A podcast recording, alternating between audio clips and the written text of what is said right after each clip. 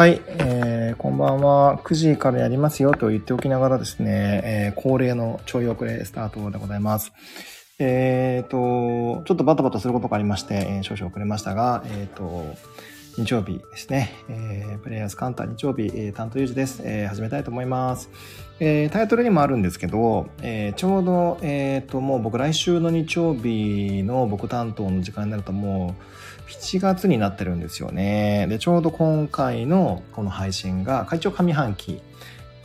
最後の、日曜日の配信ということなので、まあせっかくなんでね、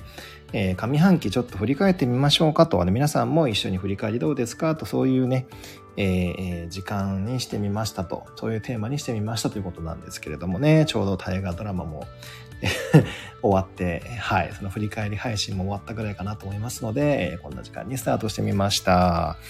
はい、ちょうどね、上半期終わって、まあ何をね、まず今日は言いたいかと言いますと、この上半期結構いろいろあったんちゃうかなっていうことを、まずアンダーラインしたいなというか、トピックにしたいなと思っております。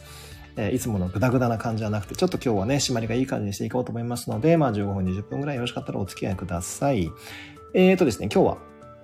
上半期の振り返りということで、今年はですね、星回り的にもとにかくまあ新しいことが起きやすい時であり、とかね、まさかとかね、まあないないがあるあるになったり、あるあるがないないになるよってことは結構前からお伝えしていることなんですけれども、それがさらにね、ブーストをかけて迫ってくるような年になっております。もちろん風の時代になってから2020年、12月21日からですね、すごい勢いで、変わってきておりますが、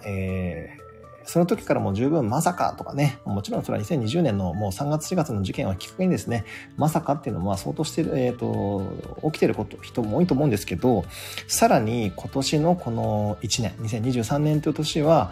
ほぼ毎月のように何らかのパラダイムシフト、もしくはマインドブロック解除、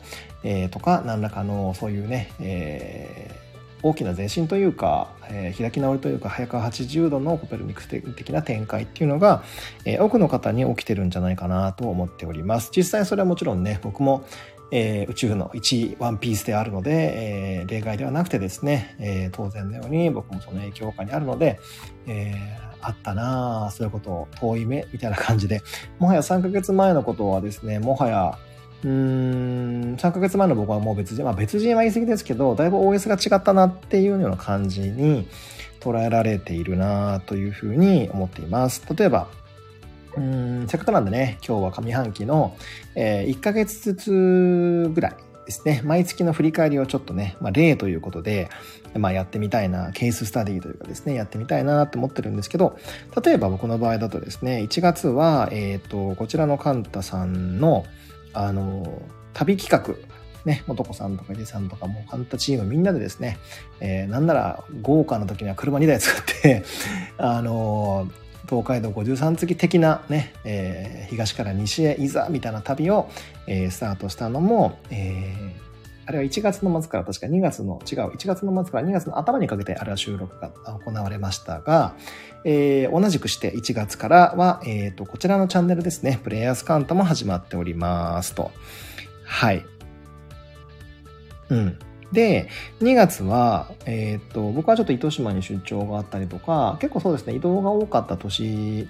ではありました。まあ、すごく大きな変化があったかというと、外側の変化はなかったんですけど、OS が結構大きな変化があった時でした。ちなみに1月はですね、さっきちょっと思わず失念しちゃいましたが、もう本当に人生で僕はですね、サプライズが本当にびっくりするぐらい苦手で嫌いで、本当にもう勘弁してくれ、うわーみたいな感じだったんですけど、ある1月15日のきっかけ、ちなみに僕は誕生日が1月15日なんですが、イベントをきっかけにまあええかなみたいな、サプライズええやんみたいな、ちょっとサプライズにまつわる意識の変化っていうのかなが、ありました。もう本当にその節には皆様お世話になりまして、もうありがとうございますという感じなんですけれども、もうそういうような変化が1月には確かにありました。はい。で2月は先ほどもお伝えした通り、OS の変化みたいなものがあって、なんかゲームやりたいな、ゲームいいなってことで。なんかどうしようかなとでリサーチとかを始めたのが確か2月だったような気がします。はい。で、3月は、沖縄のリトリートもありましたし、そうですね。なんか同じような感じです。3月は僕はね、なんか OS の変化というか、なんかナイナイがあるあるでもいいのかなとか、あるあるがナイナイでもいいのかなみたいな感じの、変化があったり思いますし、あとはそうですね、まあコストをかけるべきところみたいなものの変化っていうのは僕は結構ありましたかね。はい。あとはあれは確かあれ3月だったのかな、細かいのは忘れましたけど、なんか条件付きセッションがうんぬんっていうのは確か2月か3月ぐらいに募集をかけてるような気もしますが、でそんな感じでですね、なんかその条件も結構シビアになってたりとかね、そういうことを始めたっていうのはあったかなと、思います。で、4月ですね。で、4月が、あとあれだ、結構僕も失念しまくってますけど、例えばですが、1月は、ワンイヤーリトリートプログラムの方も、スタートしてますね。そこも、監修というか、チーム分けというか、させていただきましたと。はい。で、4月は、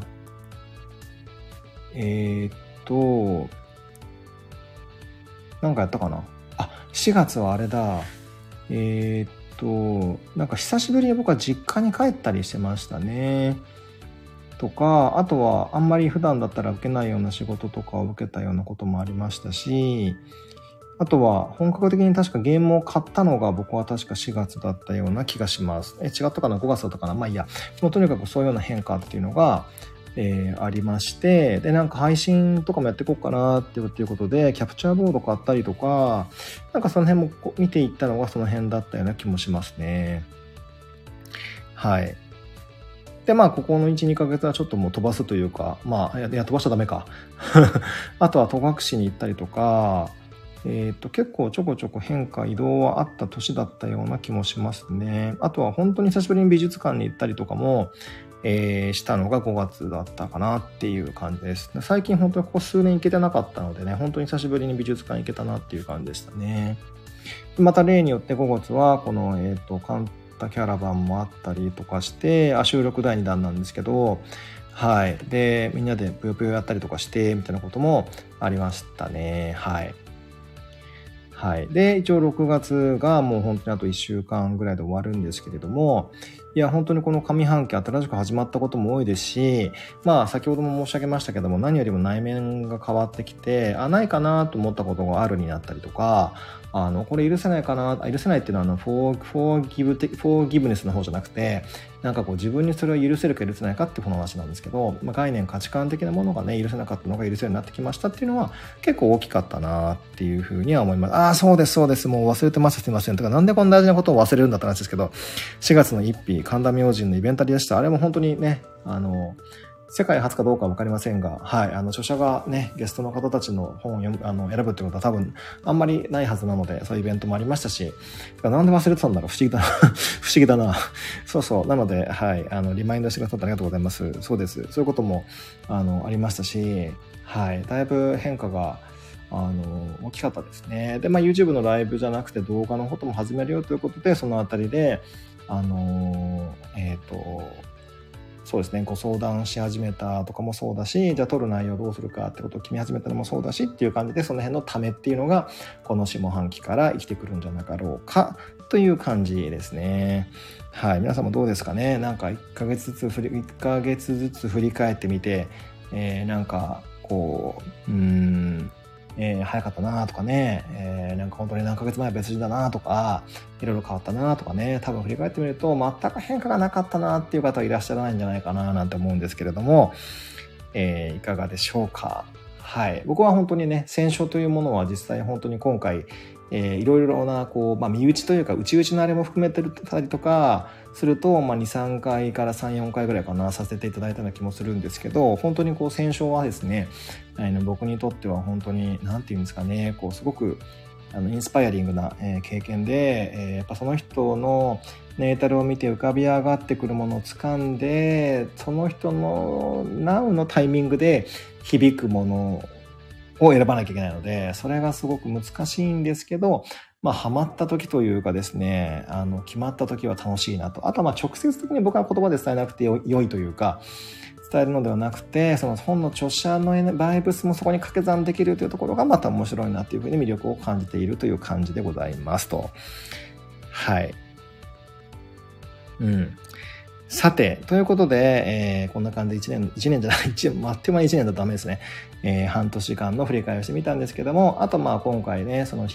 き続きその星の、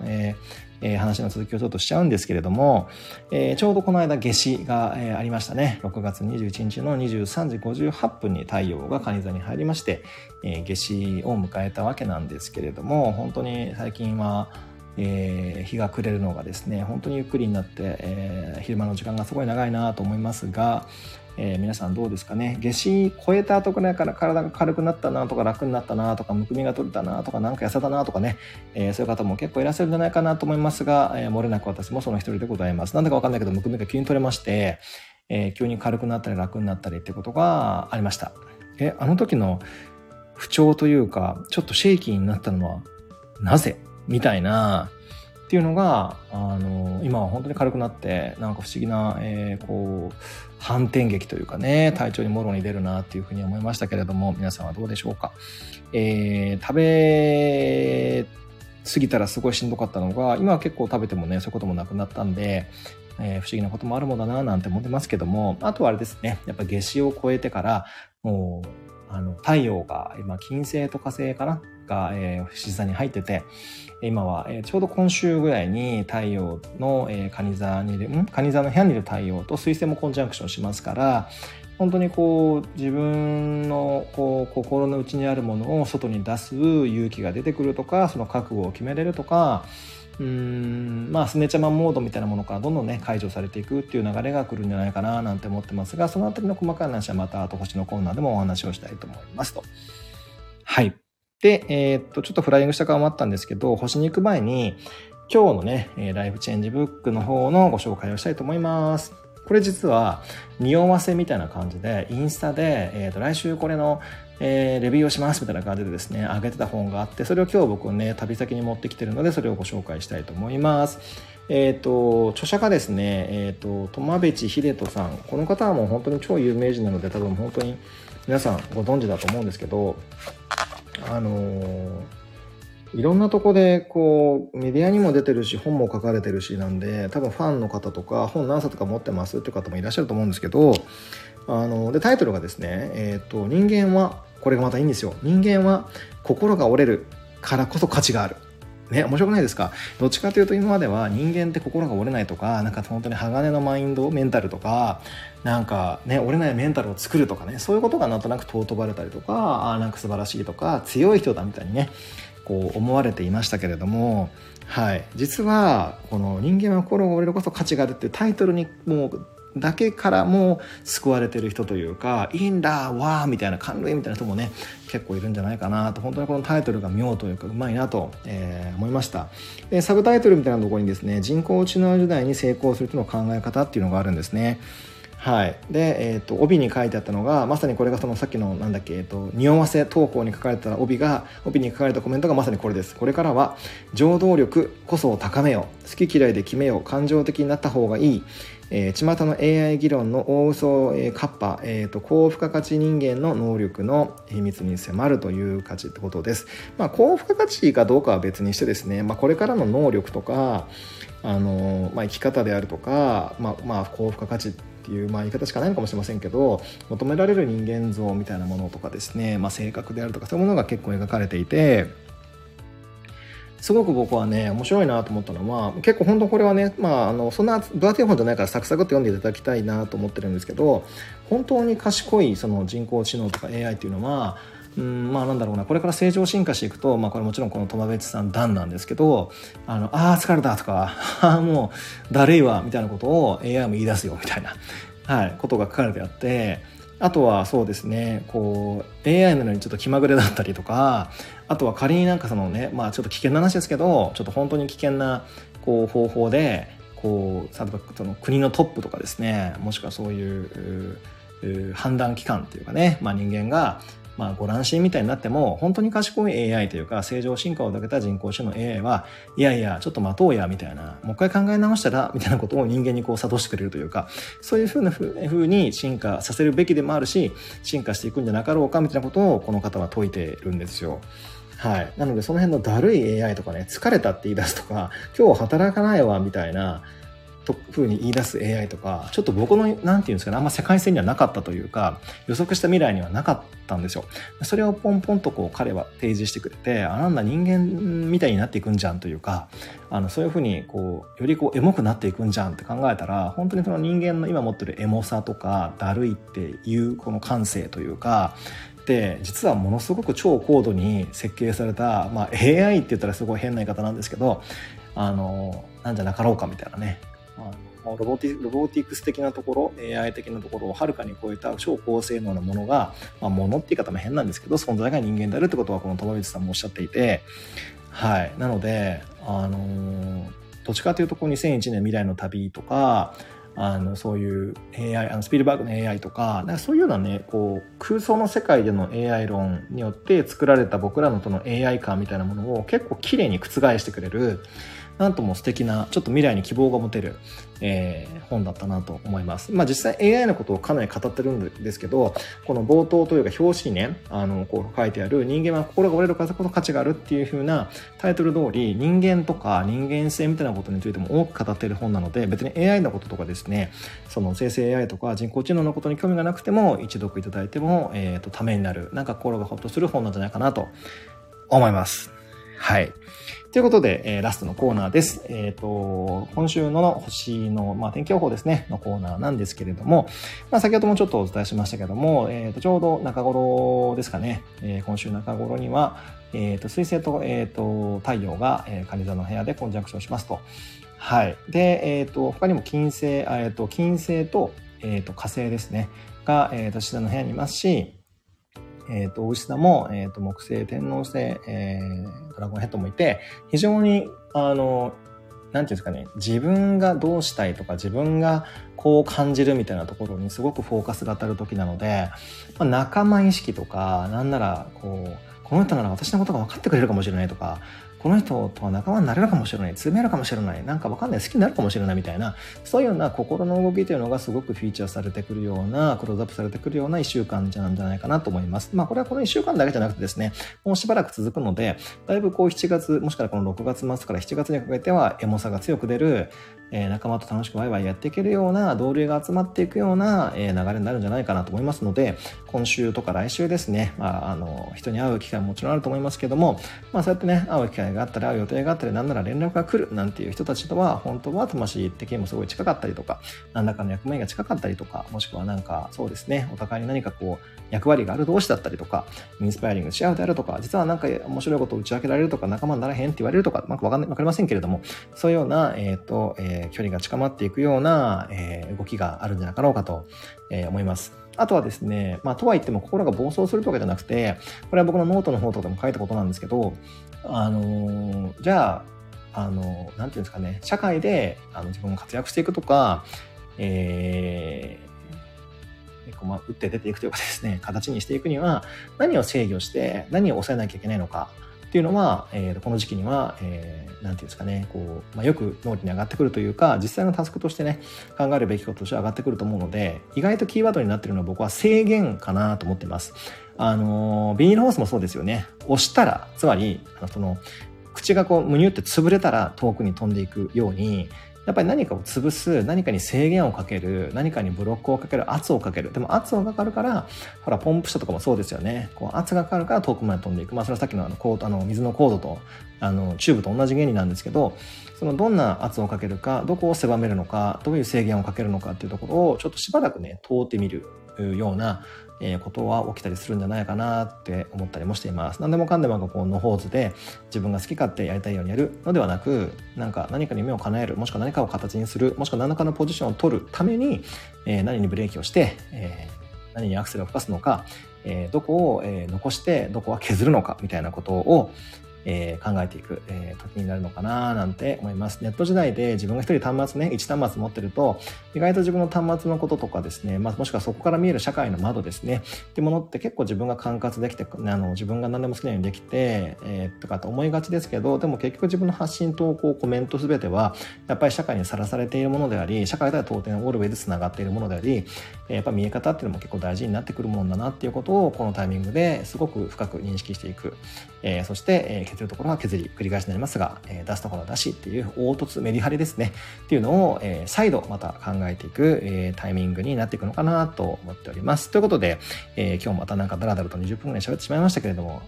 皆さん日曜日、いかがですかね。ちなみに最後にちょっとなんか小話をするとですね、私は今ちょうど別府、大分県別府におりまして、ちょうど今日からリトリート初日で、今日から3泊4日、リトリート、過ごしてるんですけど、やっぱりこうやってね、同じこう属性の方たちというか、同じ、類友さんと言ってしまったら失礼かもしれませんけども、魂の課題が近いとか、花稼働が近いとかの方たちが集まると、まあこれは結構いつも話していることでもあるんですけども、いつも社会に生きているときはなんかミックスジュースになってて、ちょっとぐちゃっとしてるというか、ごちゃっとしてるというか、ちょっとカオシーな感じなのが、やっぱりこう同じような人たちが集まると、はい、ここはオレンジジュース、ここはキウイみたいな感じでですね、なんかまとまりがやっぱり、出てくるんですよね。それが出てくると非常に、自分は隣の人たちがみんなオレンジだから自分もオレンジだったのか、なるほどね、私オレンジ、なるほどみたいなね、なんかそういう気づきがあったりとか、なんかこう同じような考えとか個性キャラクターを持ってる人たちの存在に勇気づけられたりとか、まあそこでね、こう、運命というかですね、深いつながりになっていくマグみたいな人ができたりとか、まあなんだかんだ言っても3泊4日時間を共有するわけですから、まあ、そういうことがあっても全然おかしくはないでしょうし、まあそれって本当になかなか普通に生きてるとなかなか得られにくいものだと思うんで、なんかそういうような稀有なね、体験を、ちょうど今日から皆さんこれ一緒にステイする方はされるんやなと思うと、なんていうんですかね、そのご縁というかね、奇跡というか、ミラクルになんかひたすらこうしみじみする、夜でございますが、ぼちぼちバッテリーの残量が少なくなっていますと私の携帯が教えてくださるので、そろそろ、おいとまして大河ドラマを見たいと思います、はい、ということで、こんな感じで今日は、おしまいにしますけれども、そうですね、また、1年以内にここ半年下半期にもリトリート予定されてますので、今回、来れなかったとか条件が合わなかったという方もそちらの方よかったら、楽しみにしていてくださいということで、今日はこの辺りでお開きにしたいと思います。はい、今日もご視聴くださりましてありがとうございました。またでは来週お会いしましょう。おやすみなさい。